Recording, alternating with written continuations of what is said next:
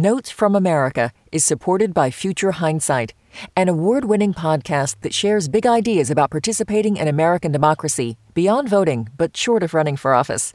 Join host Mila Atmos for stimulating and incisive conversations with citizen changemakers on topics ranging from gerrymandering, policing equity, and voting rights. In this election year, Future Hindsight offers an unaffiliated perspective into what's at stake and how citizens can make an impact at the local, state, and national level. You'll always come away with something hopeful. Tune in every Thursday to get engaged and stay engaged. Listener supported. WNYC Studios.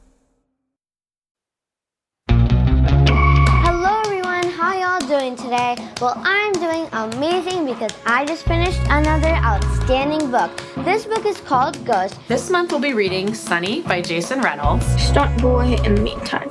It's by Jason Reynolds. You probably heard of him before. Right now, a lot of people are bringing up the fact that Black Lives Matter, and it's basically what this book is about. I recommend to read this book, and out of my database, I say 10 out of 10. Enjoyed reading every page of it. It's still very relevant in today, and I think it's very important to read this book. I love this book so much, and I think you guys should definitely add this to your reading list. If you go to your local library, be sure to ask for Jason Reynolds. Honestly, it's one of the best books I've ever read. True that.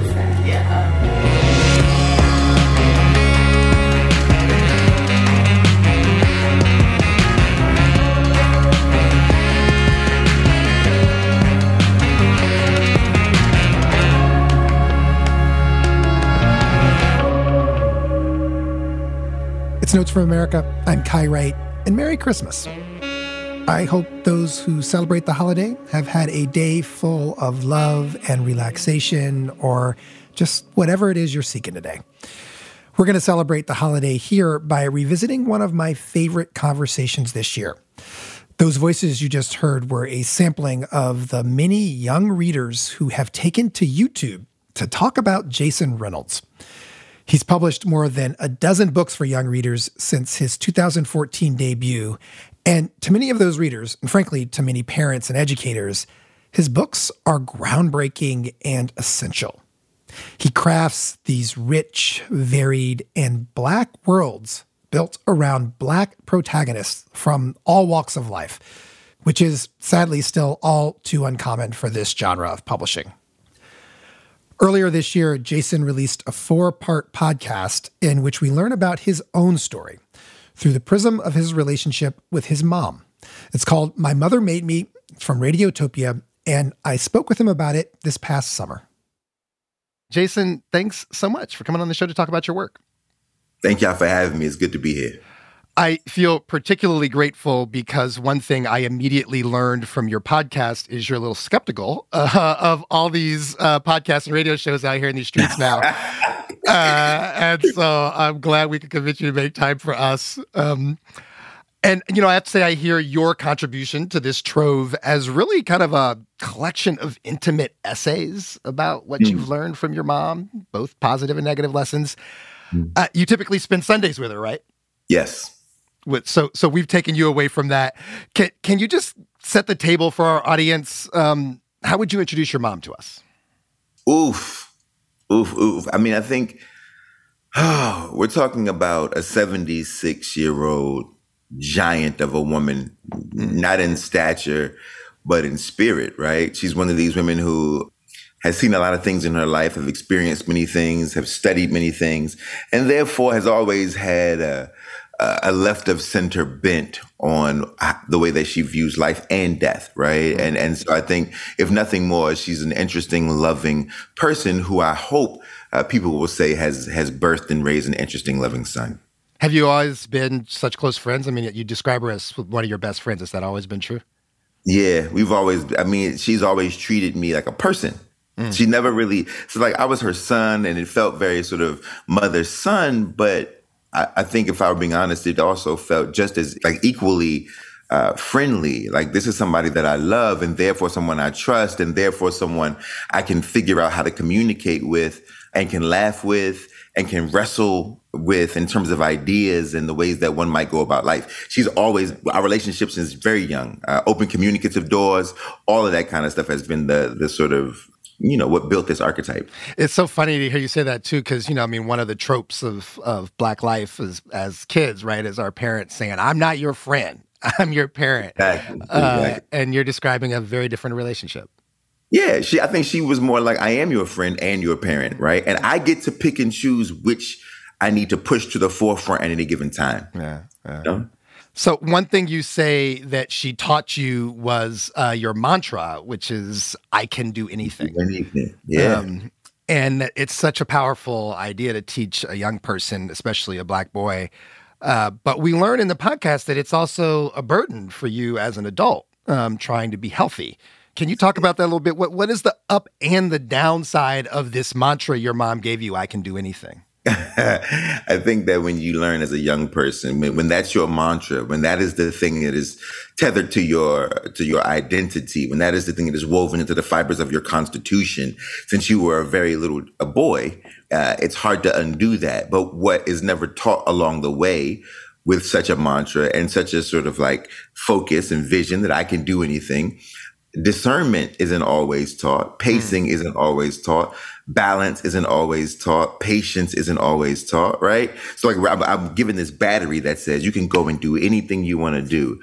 Um, but there should have been some commas that came after that. You know what I mean? Like you can do what you want to do and uh, you can do it in a way that is healthy if comma if you learn to balance your life right but all of that was left off as a matter of fact i can do anything was my mother's way of who who at the time was very much in the church it was my mother's way of getting me ready for the rest of that scripture hmm. which is through christ which strengthens me right? That's what it was. There was a comma there, right? Right, but this was how she sort of started it off. Now I know the comma for me in this point in my life should be if you find balance and health mentally and physically. Right, right, right. I mean, in, in this regard, because you talk a lot about this in the podcast, I, I want to play a clip from the podcast where you and your mom you talk about the sort of catch 22 of wanting to be useful to people um, and having a life dedicated to service. I think this is from the second episode, or maybe it's the end of the first episode. But either way,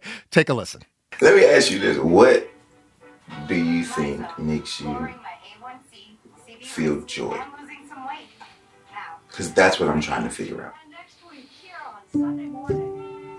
I think the main thing, Jace, when it boils down to that makes me feel good is to feel needed. More needed than wanted. More needed than wanted. I get that. I really, really do. It's like I said, there's nothing better than the moments I feel useful to the world. It almost makes me wonder if service is addictive, a drug that causes some kind of strange endorphin rush, or if service has become a crutch I use to prop up some insecurity I'm unaware of. That's Mm. Jason Reynolds talking to his mom. That's the end of episode one of the podcast. And Jason, I have to, you know, I found that so incredibly relatable as somebody who was raised by people who deeply valued being in service to others, to our community, to each other. Uh, and it's just that tension. Can you talk more about the tension you described there in that desire to be useful? Of course. I mean, my mother, you know, when I was a young man, my mom would always say, you know, everyone's purpose in life is the same. It's to be of service. And the vehicle from which that service comes is the tricky part, right? That's what you're trying to find. But our jobs are all the same job. Now, what's interesting about that though is that if I if I really believe that my my life is meant to be a life in service, Uh, what I also have to understand is that is that like I can't allow service to become a crutch for me to never have to deal with the fact that there are other things happening with the way that my life is progressing as far as my career is concerned. What do I mean by that? What I mean is if you can couch every, it's the same way we do children, right? If you can couch everything into children, if you can say, I'm doing it for the kids, then you'll give yourself an excuse to do everything, mm-hmm. right? You'll give yourself an excuse to never say no. And to never have to say no. The same goes for being of service, right? It's something that we value and we see as something that is honorable and something with merit and that comes with a certain level of gravitas. When really what it can do is serve as a shroud, right? A veil over the truth that you are overworking yourself and you're overworking yourself because you are trying to figure out how to close holes in your life that you haven't quite been, you know, built yourself up to Ouch. admit are there and I'm talking about myself. This is what I'm going through, mm. right? And this is and this is what it feels like. As long as I can put it in service, I don't got to deal with the truth. Mm. Can, can and I, that's real. Can mm. I ask you what what holes are you thinking about? I think that if I were being honest, I think that I would I would have to admit that like it is. I feel incredibly grateful to have made it this far, to have written the things I've written and made the life for myself that I've made. But I would be lying if I said that every day isn't a day I think about what happens if it all goes away. Mm. That's a real thing, right? Because the, the, the, life itself feels like a miracle.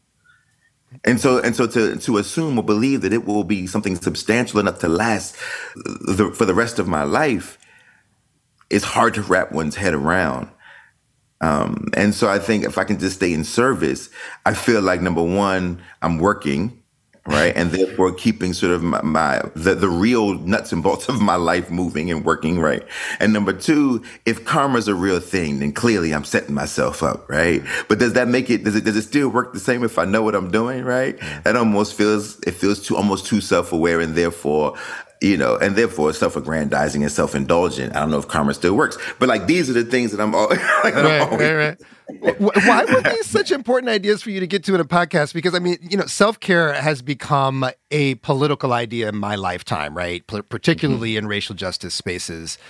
Um, and you know, honestly, certainly I do. I struggle to balance the need to be some, some sort of use to people um, uh, in addressing the many problems that humankind has, you know, and the desire to simply go away and be left alone, frankly. Um, yeah. And I suspect there are so many people that feel that way. Um, and so we've got this language around self care now. But why was that? If you could have made a podcast about anything, this was a big part of your conversation in episode one, at least. Why was this important to you? I think one, because it's a part of my life that I grapple with every single day. And I wanted to be honest about what it is that I was trying to make in this podcast. And I think it would have been disingenuous to keep it out, right? And I think number two, um, is just because this is what I'm dealing with and I want and I want people to know that. I think our I think bearing witness to the lives of other people uh, confirm that your life is just a life. If there is nothing extraordinary about it that is making you for you to feel any shame around, like you don't have to ever feel singular. Hmm. Right. And so I think if we talk about these things, including from people who oftentimes in our society get lifted up because yeah. of the things that they've made or whatever they people feel like they've contributed, I think this is the true contribution to be able to go in front of all those people who have who have paid into your life, who believe in what you make and tell them the truth about who you are. I don't owe it to anybody, but I think that it could be just as liberating as one of these stories. Mm. To say, yeah, it's hard. I struggle. It's hard. Well, I'm talking with author Jason Reynolds, author of more than a dozen wildly popular books for young readers. He's got a new podcast from Radiotopia called My Mother Made Me, in which he talks about his relationship with his mom and his own journey on this planet as a human being. We'll take a break and come back to pick Jason's mind about the power and the necessity of stories for young people as they embark on their own life journeys. We'll be right back. Notes from America is supported by the Innocence Project, working to free innocent people from prison, prevent wrongful convictions, and create fair, compassionate, and equitable systems of justice for everyone. More at innocenceproject.org. Hey, gang, this is Kai, and I've got some really cool news. So, for Martin Luther King Day, we are gonna record our show live from the stage of the Apollo Theater here in Harlem. This is part of an annual event that WNYC produces at the Apollo to honor MLK Day every year. It's back in person this year. And for the first half hour of it, I'm going to be hosting conversations that are inspired by the song Young, Gifted, and Black. That's our text, so to speak. And it's going to be a great night. It's a two hour program with notes from America in the first half, and then, you know, live music and spoken word and other cool performance stuff in the second half. The event is Sunday, January 15th. That's MLK Day. And if you're going to be in the New York area, how about come through and join us? The tickets are free, but you do have to RSVP to get them. So go to wnyc.org slash MLK 2023. Get more information, get your tickets. Uh, they're going to be available starting January 2nd. Okay, I hope I'll see you there.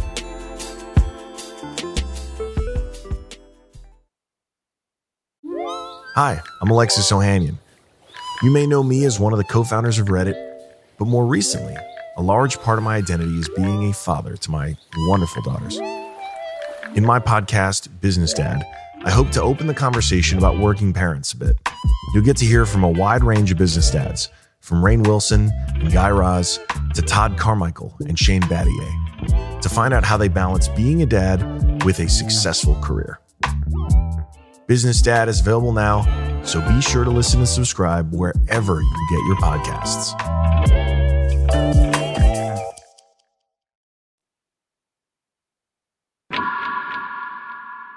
It's Notes from America. I'm Kai Wright, and this week we're revisiting a conversation I had earlier this year with young adult author Jason Reynolds. We talked about his podcast, My Mother Made Me, which is all about his relationship with his mom. Jason, as I listened to your conversations with your mom, I also thought about what I know of your your story and your journey as a writer. Um, and I gather you took a while to fall in love with the written word, right? Um, I've heard somewhere else you say that you didn't read a full novel until you were in college. Why is that? Yeah. What, what, was what was your disinterest? I mean, I just think I, you know, none of the books that I was asked to read in school sounded anything like my mother and I. Mm. It sounded nothing what I was looking for was I was looking for the details of my life, right? The universal truths were there for sure in the books that were being sort of suggested for me or put on curriculums, right? But I was looking for whatever that sound is in my mother's voice, whatever that smell is coming from those pots. What right? I want that. I want my family and my friends, the neighborhood, right? The ice cream truck, the things that I was used to um, the details of my life. And I, I, think that because I never saw them, uh, I felt uh, I felt dismissed, as if my story or those the reality of my life wasn't good enough to be written about. Yeah. Um, and so it took a while for me. And what caught you? What what made you be like, wow, this is this? I mean, I read. I mean, I mean, two things: rap music was a game changer for me, right? Rap music was something that, and something still that I value very much, despite its complexities and its ever evolving state. Uh, I'm a person who firmly believes that that music has saved a lot of lives. Um, it, I mean, to see people use vocabulary in that way, to take right. advantage of the vocabulary, to really understand how to bend language. Um, I, it felt like magic as a 10 year old. And then the other thing is I read, I read Black Boy by Richard Wright when I was yeah. 17, almost 18 years old. And it was, whatever, there was something there for me, right? That catalyzed me. There was something there for me that broke me open. I don't know, always know what it is, but it changed everything. Yeah. yeah. What?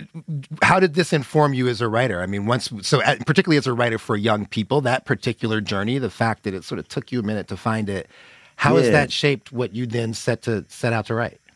I think I, I think I, I enter into the space of, of writing specifically for kids with a different kind of empathy, right? Because I understand what it is to not want to read. I was not a bookworm. I, and so many people in our in, in, this industry, obviously, they grew up reading and writing. That's how it usually happens. You know, you you ask my my colleagues how long they've been writing, they're like, oh yeah, for years. You know, this is what I've been doing since I was a child. I've been reading since I was a kid. They got pictures of themselves on the bed, with, you know, like under the cup. You know what I mean? Like, yeah, yeah. but that wasn't my that wasn't my my reality. And so because that's not my story, I think I enter in, I enter into this space with those kids on my mind. I understand, right? I don't I don't want want to make you feel bad because you don't want to read. I actually understand why you don't want to read. And because I understand that, I can approach my books uh, coming through the back door.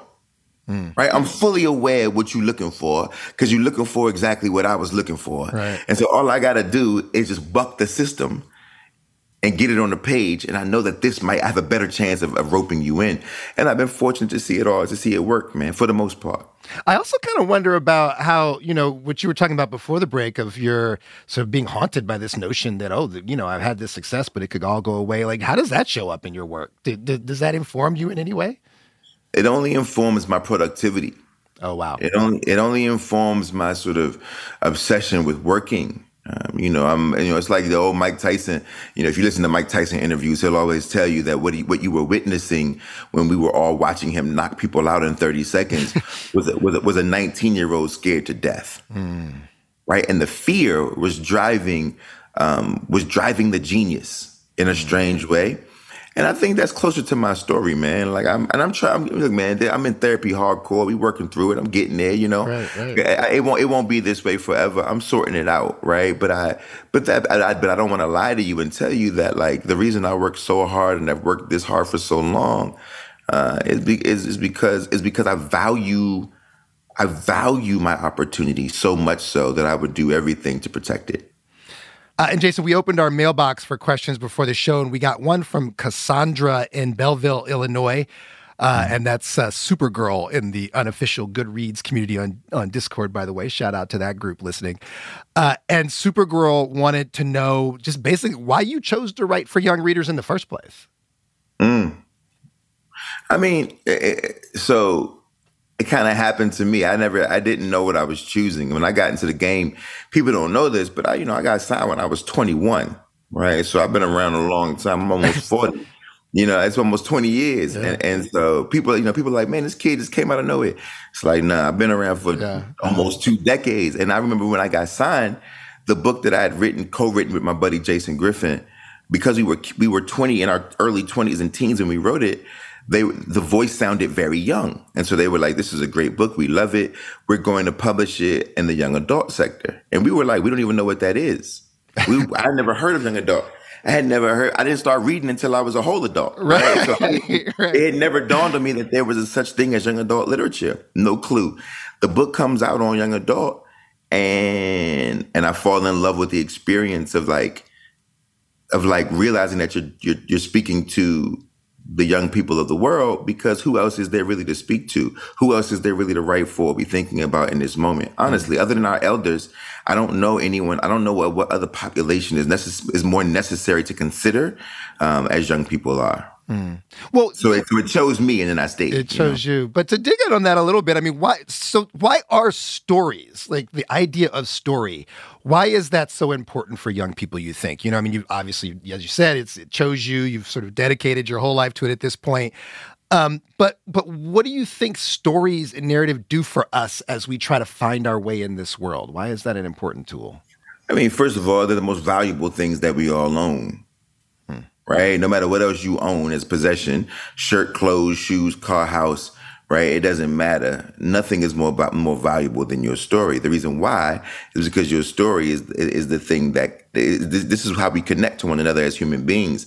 This is the universal love language, our story. This is the way that we protect ourselves from the potential war that we could cause uh, against one another. This is the way, like I mean, literally, when you think about story, this is the way that we disarm one another Mm. right? This is the way that we learn to listen to one another. This is the way we choose to love. And it exists in every single part of our lives. Some people say, well, I'm not really a reader. I like music. It's the story in that music. I'm, I love film. Narrative music is the best music. Yeah. Yeah, that's it. It's the story in that film. Even if the music is only instrumental, it's the story. It's still in the story of those instruments, right? Narrative is being formed at all times. Our lives are rooted in narrative, whether we know it or not. That's the beauty of it is that most times we experience it and don't even know it's happening. But that's how narrative works when it's good.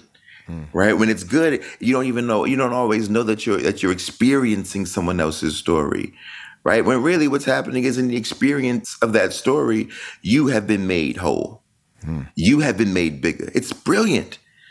This is uh-huh. the life source, the lifeblood. This is it. In the beginning was the word, right? Like if even if, if you are on that side, or if you're a religious person, this is what is it's always been this. I mean, everything we know, we know because of narrative.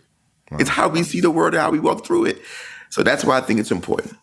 You're, you're the, the the Library of Congress's national ambassador for young people's literature, going around saying things like that to them, um, and uh, and and this puts you in conversation with a lot of young readers. I, I've heard you talk about the sort of questions they ask you about your stories.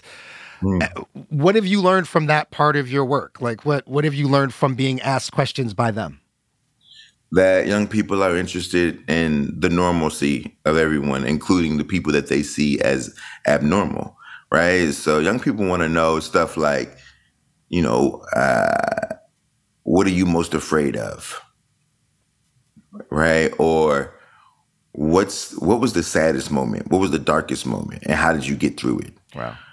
Or what kind of car do you drive? yeah. Or who's your favorite basketball player? Right? Who's your favorite rapper? Right? And and what and the reason why I love those questions is because what they do is they acknowledge the humanity of the person. I'm a I'm a I'm a person who gets who gets treated uh, all sorts of ways by by the public, most of which I'm overwhelmed with gratitude and humility. But when you get around kids, even with all of that, they just want to know the human stuff. Yeah. What's your favorite food? Right? And there's something in that that says that says here's your opportunity to prove to me that you are me. Oh wow, say more about that. Right? I think I think that young people they, they offer a space, and this is to all the adults listening. They have this way of offering a space to to condescend. Now, when I say condescend, I'm not speaking about the negative connotation.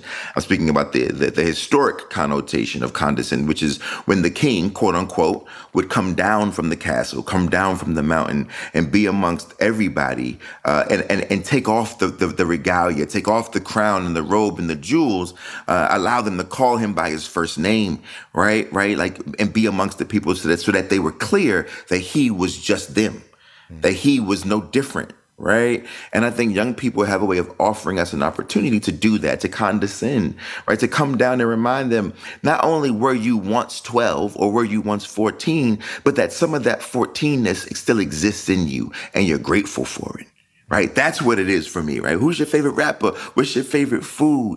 What kind of car you drive? Uh, do you are you on TikTok? And can I follow you? Can I Which- right? Like, do you play Fortnite? Do you play Fortnite? Do you got a PlayStation Five? Right? And, and I think these are the, my favorite questions. I rather them ask me this than ask me uh, when you wrote so and so. What was the the subplot of the story? Right, right, right. Because when are they- because- you? Is Right, because when they're are. 30 years old and they're 40 years old, they'll say, Yo, I remember when I was 14, I got to ask Jason Reynolds what his favorite video game was. They remember that more than everything else. Uh, we have a seventh grade teacher calling, uh, Michael in Richfield, Connecticut. Michael, welcome to the show. You have a question for Jason? Yes, I do. Thank you so much for taking my call. Um, Mr. Reynolds, I just, I just want to say uh, that I'm a seventh grade teacher in an urban district here in, in uh, Connecticut, and uh, we have in my in my actual classroom library, I have Ghost and All American Boys in in my library where I picked up those books uh, um, over the years, and so I, I, I I'm just so excited that you know that my students have gotten to read um, this work that really pertains to their lives. I'm I'm curious, like as an adult, how you continue to sort of hear the voices of you know an adolescent or a younger audience like with all the changes that's going through in our society and and and you know their own personal lives like what what are you accessing to like really bring that authenticity still to um an, an adolescent audience Thanks for that, Michael. This is a good question, Michael. And, and, and honestly, it gets harder and harder with each passing year. um, but I'm fortunate because I keep I keep young people around me. So I'm one of those people who, you know, right now, right now, this very moment downstairs, my little cousins are down there laughing and joking, and they're all just barely out of high school, right? And so I and and, they, and I and I listen to them and I stick around them and I and I, you know, do whatever I can. I listen to their music. I, I play their games. I'm on their social medias. I'm on that. I, I have. Do I have a TikTok? Yes, I have to have one. right? Do I like it? Not necessarily, but I have to have it. Do I listen to their music? All of it. Do I like it? Some of it. you know, some of it, right? But And it seems like you really enjoy childhood. Like that that's I part of the point. It's the best part of life. And so for me, I think I'm always trying to access it because I because I appreciated it when it was happening and I appreciate it now still. You know, even the childlike parts of myself. I, I need to ask you um, to reflect on something basic about your work that's related to this. I mean, y- your stories are about Black childhood, and specifically. Was that a conscious choice you made, or is that just your experience? So that's what you wrote about. No, that's conscious. Very much so. I uh you know, I'm one of those people, man, who gosh, you know how when you talk to uh if you ever speak to like a an Italian person, man, and you get them talking about like in New York City around there's a big festival. You know, this, I think it's the San Gennaro Uh-huh. Festival, right? And and you, and you talk to sort of the Italian folks down there in the middle of that festival, and the pride, the pride that they feel, right? Uh, like that's how I feel. Like, I, and mm-hmm. I don't make no bones about it. I don't try to ever shy away from it or shrink it. It's like, nah, I'm so, so proud to be a black person, specifically in, in this particular context, a black American. And the reason why is because I am the proof of survival. Right? I am the proof of survival and not just survival, but a thriving and a joy. And, and and I think that it's just one of the most special things to me. It's a special thing. So yes, I choose to write this because I think so many of our youngins have they don't know just yet how how they too are the proof. They are living proof, hmm. right? Of of what can come from catastrophe. I wonder how much that thought and that emotion also connects to your fear um, of, of I gue- basically a failure that it could all go away. Like if, if on one hand you're proof of our survival, um, that Yeah. you could also be proof of of our of our death. Absolutely. I think that I think about that often. I mean, isn't that that's that's the burden that so many of us carry, right? It's like it's never just for you, right? It's for you, your daddy, your mama, your household, your block, your neighborhood, your borough, your whole state, all the black people. Like, and so I think I think that's one of those weird things that is unfair to us. By the way, we should not have to carry that kind of burden. Um, and and one day, hopefully, I'll be able to put mine down. But they, that day hasn't come. I don't, I think about what it is to let to let myself down, but I think about all the people who are counting on me, man.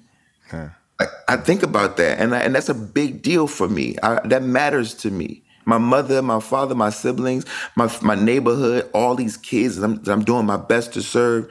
Like I think about all of it, all of it. I, I understand the weight and the magnitude of what it is I'm trying to do. I'm fully aware. We got about a minute left, but I do want to ask you quickly just about the political moment we live in, which books like yours, books about what things where we have a new political debate about what kids are being taught um, and what kids can read and can't read. And I sometimes wonder whether or not it's overwrought or whether or not it is as dire as it seems the threat. And I just wonder quickly where you stand on that.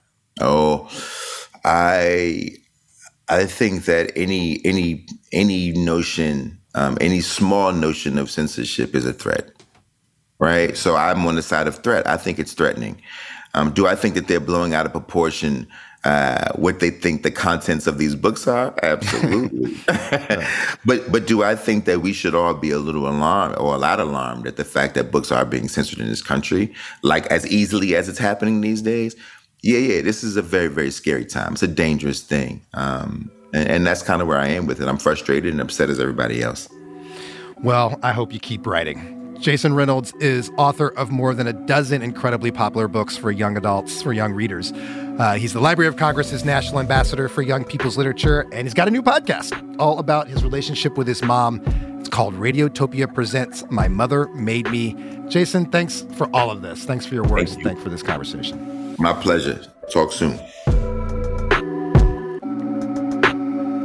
That was my conversation with Jason Reynolds from earlier this year.